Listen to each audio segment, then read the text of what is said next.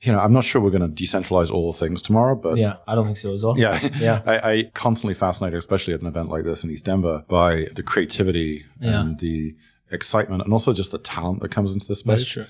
From wherever it is, people from all walks of life are just stopping what they're doing and going, I, "I've got it. I'm going down a rabbit hole. I'm going to get into this, and I'm just going to like get Mm. Yeah. excited." And that's that passion is Yeah. something that it's it's hard to replicate. Hello, everyone, and welcome to the Encryptor podcast. Encrypted is the Middle East's first and largest podcast dedicated to blockchain and crypto assets. I'm your host, Ahmed Al Balaghi. I was in Denver, Colorado recently for the amazing ETH Denver event. That was my first time in Colorado as well, and I absolutely loved it. I went to the Red Rocks, big up Red Rocks, absolutely enjoyed going up those mountains. And I was also very fortunate to catch up with Dr. Steven Waterhouse from Orchid. And in this discussion, me and Seven, yes, he also goes by that name too, we discussed what AI looked like in the 1990s, how he helped build Pantera Capital, how him being SIM swapped led to build the Orchid protocol, and how Orchid is literally revolutionizing the VPN space. I'd really like to thank those who have been supporting the show, and remember you can support us in any way possible. You can subscribe, rate, and review the show, sharing the podcast on your social media, and any other way you feel like supporting. And now onto the show. Hello, everyone, and welcome to the Encryptor podcast. My name is Ahmed Balaghi, and I'm right here in Denver, Colorado. First time ever. Really interesting place. I'm here for the ETH Denver Hackathon, and today with me is a special guest, Dr. Steven Waterhouse. Say hello. Hi, how are you? I'm very well, thank you. How are you? I'm good, thanks. How are you finding ETH Denver? It's very fun. It's like the all the really fun things about a conference that I enjoy. Okay, Uh, like? like like hanging out with friends and Yeah. meeting new people and chatting. Yeah. And seeing people build things and testing things and Mm. talking and so on, without any of the suits. That, without the suits, right? So I'm Airbnb with a friend who's from Dubai as well, and he must have come into the conference with a suit, and I'm Oh like, mate, what are you doing? I didn't even realize because he was wearing a lot of like. It's actually kind of a fun statement, though. Right, yeah, and- Sometimes it's good to be just a little bit off-brand That is true. because then Yeah. everyone knows you. It's like, oh, go talk to the guy in the suit. that is true. That it is a marketing signal at least. Cool. So you're the CEO and co-founder of Orchid, yes. and you have been doing quite a lot of things in the tech space for quite a long time. Yeah, I'm. I'm, Right. I'm very old. Yeah, well, you you you seem very young at the same time as well. Yeah, but what I like to know, I mean, I looked a bit into your background, and you've been doing, you know, AI stuff before it was called AI. It looked like, and I wanted to just hear about that experience because at least in Dubai we have like, you know, we have a minister of artificial intelligence. Oh, wow. So like he- they're is they're he- like is he real or is he- no no it's real. Is, is he a real thing? A He's a real Is he thing. person? Yeah, he's sure? a person. Hundred percent sure. Yeah, okay. Well, maybe you might might need to mm, ask him to know. make sure. But yeah, they actually should make a virtual AI to be like a, a co-minister. yeah, That, that's a cool. like the that's a cool Japanese idea. pop stars. That's actually a rad idea. so you like did all this AI stuff early on, just before the tech boom. Mm. And how different is AI from when you started it and sort of deployed it to what it is now? Yeah, it's a good question. So I was focused on from I guess like the early '90s till I guess the early 2000s, doing a lot of work in uh, machine learning, as we like to call it, Yeah. specifically with neural networks. And the application I was focused on was speech recognition. Okay. And the ironic thing now is, is that because my accent is very, I guess, mid-Atlantic. I, I live in San Francisco, but I'm from England. oh, are uh, you? yeah. I could not tell. Well, there you go. So, I can do all sorts of English accents, but the the irony now is is that systems like Siri yeah. just have no idea what to do with me, and so I, I have I have to put on an American accent in order to be understood. Okay. which very amuses my kids no end. The I guess the big change was that back then there was sort of a, a competition between our lab in Cambridge. We had two groups that were doing really like in the top three or 4 um, internationally in the speech recognition competitions run Yeah. by DARPA. And, and the conspiracy theory back then was that the NSA had already figured out speech recognition and was funding it to lead people down the wrong path. Interesting. Um, but you know, like another conspiracy theory which I love. And uh, back then, there was there was definitely the leading systems were not based around neural networks, Mm-hmm. which we now think of as we call it deep learning. You know, as a kind of new, the new term. Our system was, and the advantage of our system was that it was much faster to to do the recognition, like Yeah. in real time, faster than real time. But it took much longer to train. Yeah. Right. So like to build the models and so on. And it was also kind of in some ways a lot simpler. Um, Once you built out the right architecture, you just threw data at it. You didn't have to kind of tune it too much. Fast forward to today. So today, what's happened is the hardware is just so much better. So the systems that I was doing experiments on, you'd start an experiment during a PhD, mm-hmm. and you have to design it really carefully because it took three months to run. Oh wow. Right, so you're sitting there three months later, you know, like, did you get it right? Did you get it wrong? The system crashes, you know, kind of building software that actually had redundancies in it and you had to mm-hmm. kind of recover from failures was part of all of the Yeah. work we did there. So, really, a lot of the earlier work, which was alternative to deep learning, has been used but somewhat thrown away in, in favor of just big, enormous deep learning systems with just an enormous number of connections in the, in the networks Yeah. and you throw data at it and it just figures it out. And another area this was shown to be very effective in is things like Google Translate, which is translating languages. Yeah. Um, in the past, there was more kind of rule-based systems where you sort of built rules and teach those how to learn systems. And now that's much more based around deep learning approaches. Interesting. But a lot of the core algorithms are very similar. There was some optimizations made for like highly connected deep learning architectures. Uh, this is getting very technical now, but Yeah, um, yeah. in the last couple of years, that was what really led to this big boom in deep learning, and people started doing really, really amazing things with it. Is that you, would you say that's sort of the, the tipping point? I think that was the tipping point. There's a lot of the work by uh, Geoff Hinton up in Toronto, where he worked with various people in his lab, um, Nice. including Mike Jordan, during my PhD. So yeah, there was kind of like a lot of interesting work done back in the day, and then improvements upon that. Yeah, but a lot of it is the hardware and the capabilities of things you can do, and then of course the tooling and all the systems that are much easier to just build things on now. Back then, we kind of coded everything ourselves from scratch. Interesting. Yeah, yeah. And what about ethics? Did you ever look into ethics? Well, it was interesting ethically. So in my lab, it was called the Speech, Vision, and Robotics Lab. I was focused. I was focused on speech. Okay. But vision was one of the things that people were working on, including early face recognition systems. And you know, I tried friends who were building those systems. Yeah. And from a from the systems the stuff I work on now around surveillance and anti-surveillance and, and privacy, that is obviously a very interesting ethical issue. Yeah, because to- the, the protests in Hong Kong, right? They're like covering not just their faces but their ears as well, so that Mm-hmm. nothing could. Oh, and then, then there's your gait. So the way you walk is actually an Oh, indicator of. If you look at sort of one of my friends, Ramez Naam, who wrote the Nexus books, Nexus and Apex, and in his books he talks about being able to recognize people by the gait of their walk, and they give one of the guys like one shoe that's higher than the other, so that it like artificially messes up his his walking stance. Cool. All right. Interesting. So fast forward to sort of around twenty, like 2012, 2013, I believe that's when you got into crypto. Mm-hmm. Um, what first? What made you look into it? What's the thing that that really excites you about it? Well, there's two different questions. Um, Yes, that's true. So yeah, I'm a, I'm a little longer in the tooth than, than a number of people in, in crypto, especially entrepreneurs. And people sometimes ask me for career advice, which I always think is rather strange because I've never really thought I had much of a career. But it's all been a very much uh, kind of trying to find interesting things to do. Yes, Um, yeah. because if you're not doing something that's interesting to you and you're passionate about, then you get really bored and you start wanting to do something else. So that's always been a driving force in terms of what I was interested in. I got into crypto because after many years as an entrepreneur, I, I, I finally got to the point where I'd taken a company public as a, as a co-founder, and I was like, yes, I finally reached this echelon of now I can become a VC. So Yeah. Um, my friends and I started a, uh, a venture fund. We kind of got acqui-hired into Fortress um, fairly fast as we were fundraising. And at Fortress, I was focusing on something, and I was just like not that excited about what I was doing as Yeah. much anymore. I'd been doing it for a long time, so I was just like, this subject area is just not that exciting. So I went out to Pete Briger and I was like, hey, I think I might go do something else. And so he said to me, why don't you come back in a few weeks and see if you got another idea? So I went and talked to some friends of mine, including one of my friends who'd been like a real sort of cypherpunk kind of hacker Yeah. kind of type that I'd known from the early dot com days. And he said, why don't you check out Bitcoin? Because he'd been into it for a couple of years and was just kind of, you know, thought it was cool. And I said, okay. So I started looking at it. Didn't really dig into it that deeply, but just went back to Pete and I said, hey, about this Bitcoin thing, that seems cool.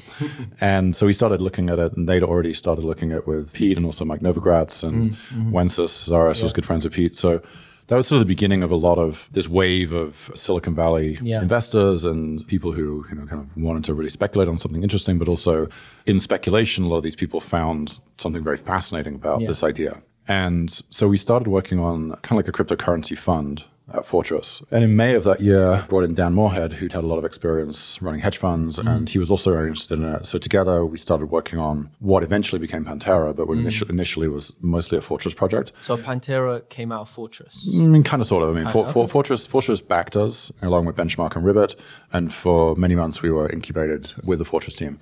So then what was fascinating to me was just being at the beginning of something. I mean, it wasn't the beginning. And in fact, in 2013, I thought I'd missed it because, you know, Bitcoin had already gone to 100. So I was like, oh, you know, I guess, I guess this is over.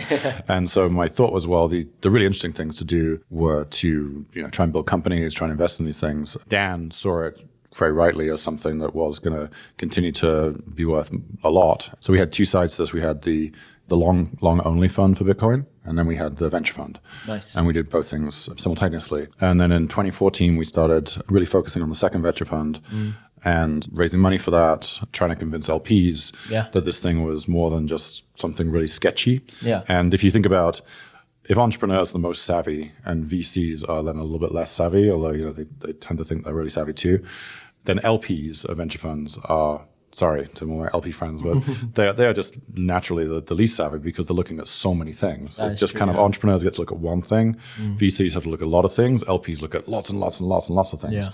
So by you know by virtue of just your focus area, you can't be that deep into it. So that was a very challenging period of raising that fund. We were raised, imagine, yeah. raising and then continually deploying from 2013 to 16. Mm. But we got to really see hundreds of companies every year and screen them and understand them, meet just incredible entrepreneurs, and do some really interesting deals. One of the most interesting things we did, which was interesting, was we were very early in Zcash. Um, So Okay. Mm-hmm. I got to hang out with Zooko in the kind of formative Yeah. phases of that, and also Naval, who was working very closely with New Zooko on that.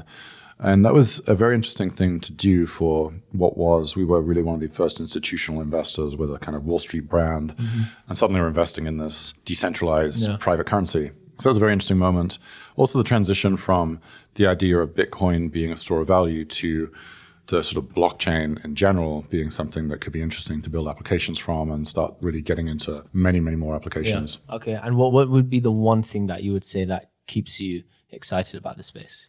I think there's a lot. There's a lot of things. Obviously, with my focus now at Orchid, I think a lot about privacy, and I think a lot about the capability of a lot of the things we're building to really break that system of control. And I, I've given this talk a couple of times, talking about the idea of the point of decentralization is to break centralized systems of control. So mm-hmm. it's it's like Albert Wenger from USV talks about this idea of when people look at applications, they uh, new, new technology innovations, they tend to take applications that worked really well in the old the old technology model and bring them over to the new technology model. And it's like, and now add Bitcoin or add now add blockchain and everything will be fine. And we've seen this happen before in sort of the, the Web 1.0 boom. People try to take lots of things that just really just add .com and hopefully everything's fine. Mobile, same thing. And now with blockchain, we're doing the same thing. What you really want to do, and this is what Albert talks about, is think about the fundamental properties of the new technological innovation and then what's naturally supposed to be on that system. And then build from that. And build from that, right? So Bitcoin disrupts the centralized systems of control of banking and nation states. Mm-hmm. You think about that kind of a fundamental aspect of it. Ethereum, and now Ethereum's doing lots of other th- interesting things now, but the first real use case for Ethereum was decentralizing and, and breaking the system of control of the old boys club of VCs in Silicon Valley and other places, mostly Silicon Valley. In other words, you could have an idea, you could be terrible at raising money normally, but you could have this great idea, have a good team, and do this fundraising thing, right, which we called ICOs back then, and then suddenly get going. And just like in any technological boom or innovation cycle, most of the stuff is not going to work. But a couple of things do. And those things that do hopefully mm. make the whole thing worth it, right? And it doesn't mean that it doesn't suck. Of course, it sucks for people put their money at risk and so on and, and lost it because mm-hmm. you know of the of the company or it's, or they made a bad choice and so on. And I have compassion for that, but it's just natural. This happens every time. Yeah. You go go all the way back to the to the railways Yeah. of the late 1800s. It's the same kind of thing. And so we look at what we're doing, and, and I really get excited about it, is decentralizing systems of control of communications. So that is a continual thing I keep Mm-hmm. Yeah. thinking about. And then, you know, I'm not sure we're going to decentralize all the things tomorrow, but Yeah, I don't think so as well. yeah, Yeah. I, I constantly fascinated, especially at an event like this in ETH Denver, by the creativity Yeah. and the excitement, and also just the talent that comes into this space. From wherever it is. Mm. people from all walks of life are just stopping what they're doing and going, I, "I've got it. I'm going down a rabbit hole. I'm going to get into this, and I'm just going to like get Mm. Yeah. excited." And that's that passion is Yeah. something that it's it's hard to replicate. You, you don't find That's that. true. in- You can't. It's very difficult, especially like in I'm sure in the AI space, it's very difficult to find that same passion.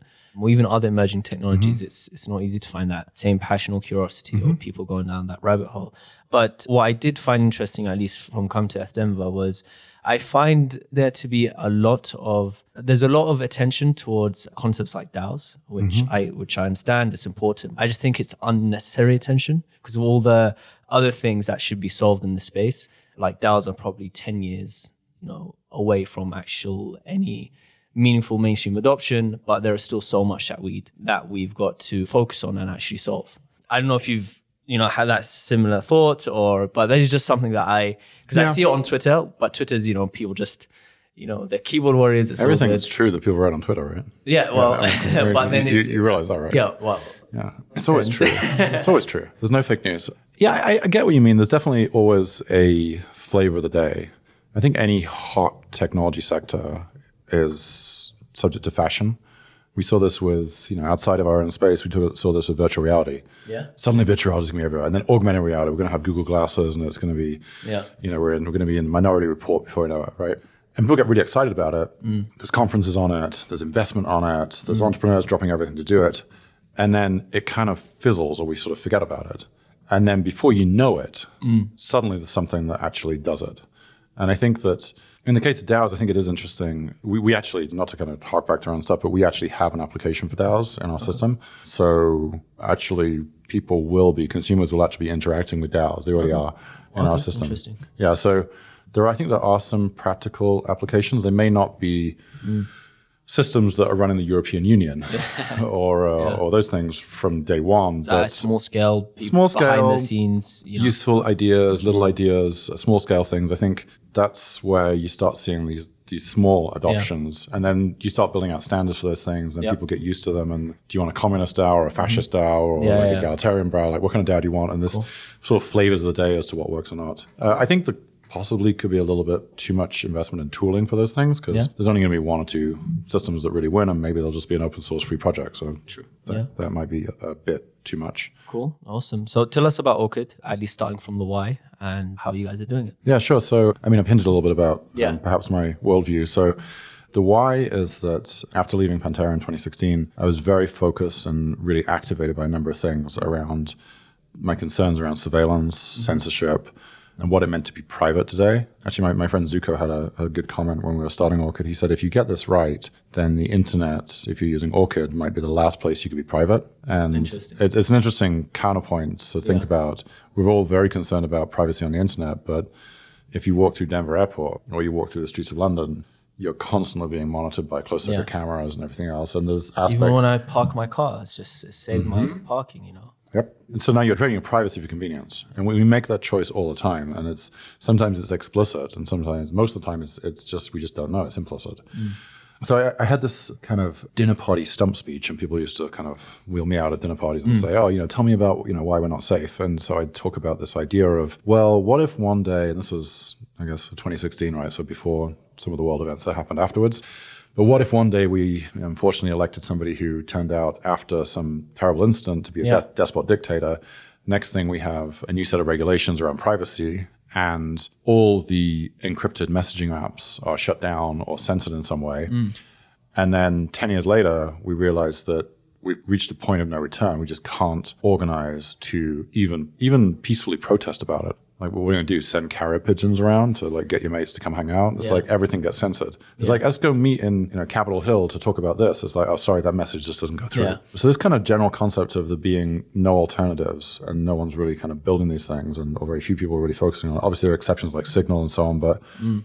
the sort of the idea of having a decentralized capability of communicating was something I was very concerned about. And then this is always an interesting conversation to have. But in late 2016, I got SIM swapped or phone ported. And that experience of directly feeling what it was like that the internet is a different application, but the internet which just wasn't this friendly, secure place that you thought it was. Yeah. Led me down a rabbit hole that ended up resulting in looking very carefully at VPN space. And like a lot of people, I hadn't really thought about which VPN to use. So I just kind of picked one that my friend had told me. Yeah. And I And really. plus, you live. I assume you used to live in the states, right? Like I still do, yeah. So, time. so same thing. You Yeah. don't really need to use a VPN. Whereas other places the world, I used to live in China. Yeah. Live in Dubai. There are some aspects where people need to use VPN. Yeah, so- it's like need versus versus want, right? Yeah, exactly.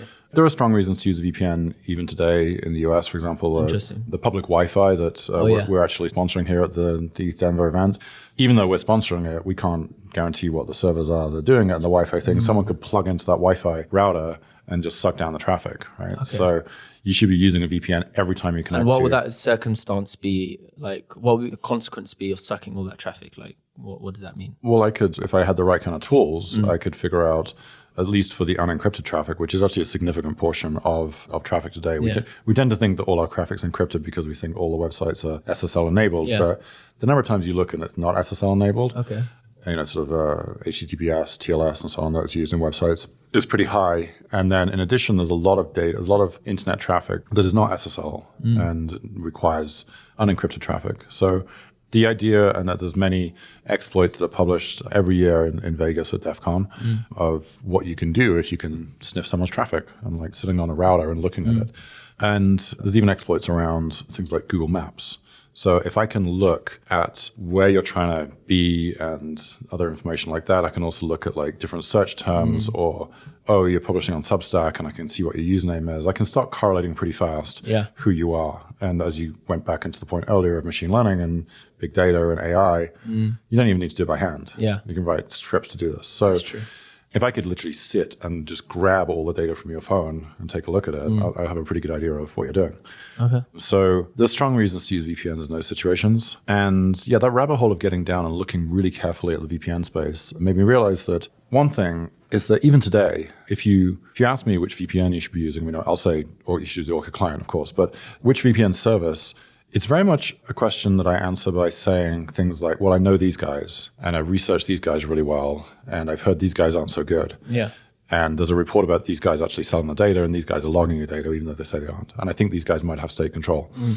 And so it's very much a, if you know the right person to help you. And today there are affiliate sites which tell you which ones to go use. And some of them are very good, and others of them are kind of pay to play, right? Mm. So there's bias in there. And this is very much similar to the days of search engines before Google. Is that the idea of well, which search engines should I use? And it's like, well, AltaVista is good, and Metacrawler is better, mm. and this is good, and so on. So you just don't know because it's Sounds just like the wallet play today. In the, yeah, it's like which one do you use? It's, it's, it's, what your it's what your mate tells you. Your, Yeah. your, your geeky mate tells you what to do. Mm. So there's very little transparency. There's a couple of open source ish solutions out there. You can roll your own things and so on. But with Orchid, we're we are open source. We're transparent in the way we do it. And the other thing that I noticed and I was thinking about is that what if it was decentralized in the sense that what if I could choose between thousands of providers, and those thousands of providers might not necessarily always be the biggest guys you've ever heard of. Sometimes it's just like a little mom and pop shop who run a data center, but they're really trustworthy and they're cool. And then what if you could add in the capability such that it didn't matter if someone was logging because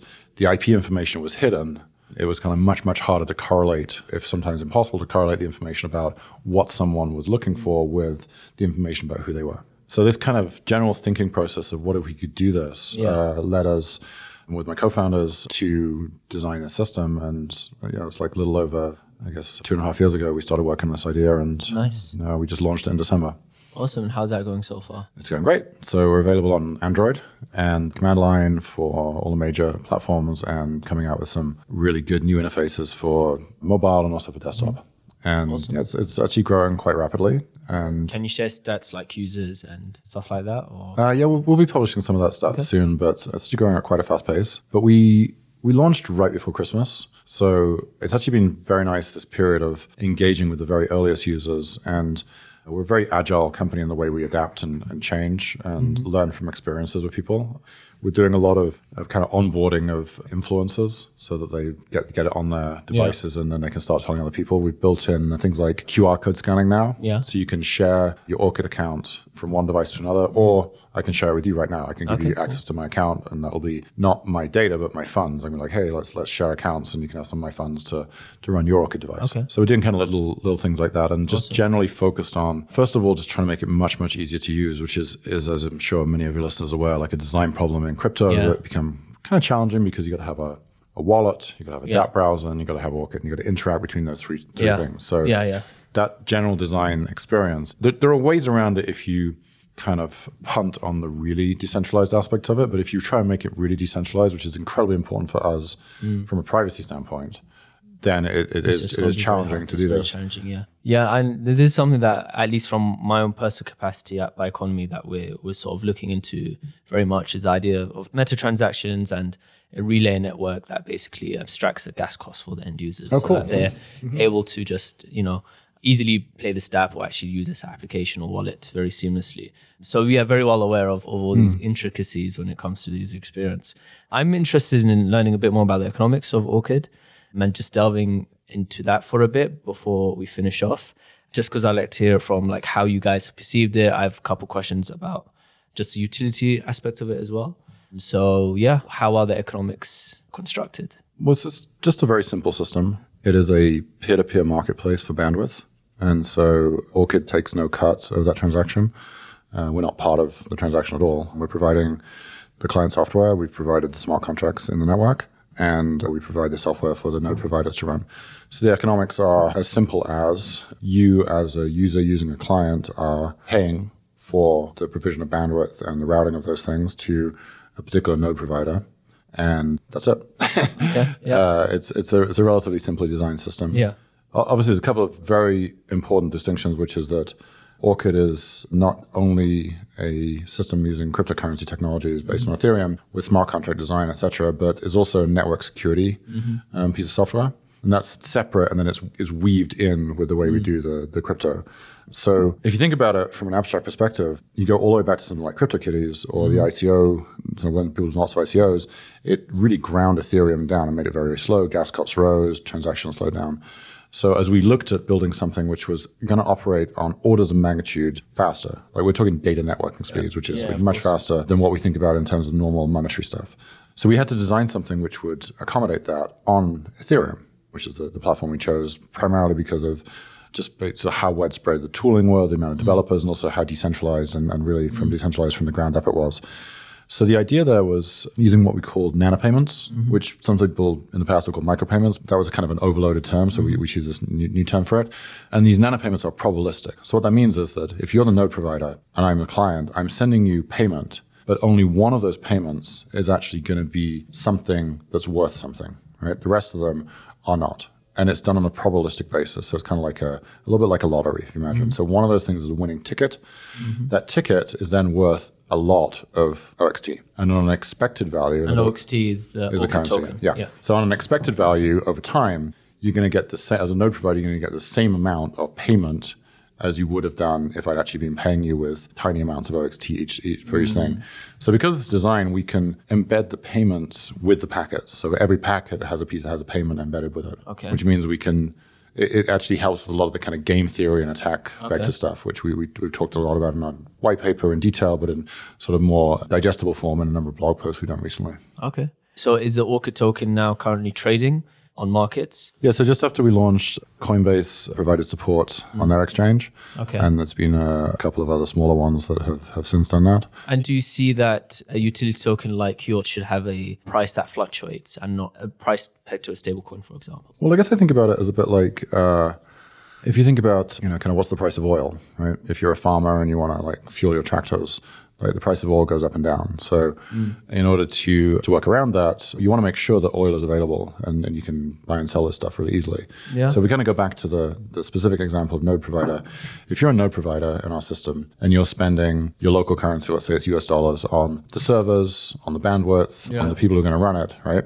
And you're receiving OXT, the, the Orchid currency. So you need to have a mechanism to easily liquidate that and pay your costs in dollars because we're not anticipating that people get paid in OXT anytime soon, right? That's like, we're not in that game. So we, we think, so you got to pay those costs in, in real dollars. So from our perspective, it's very important that there is good liquidity and availability in whatever area we want to run this thing because we're very focused on the application of this thing. We're, we're an application focused company. So, yeah, so we're, we're excited whenever somebody who has an exchange is looking to support OXT in their country, primarily for the reason that it allows us to then make things available to node providers and to users so users can get hold of the OXT, providers can then sell the OXT and pay their, their bills. Because it's then available in those areas, then just like anything that's traded, it's going to have volatility. Do do you think that because at least with oil volatility to end users, like I'm filling up my car, hmm? is not so much, but with the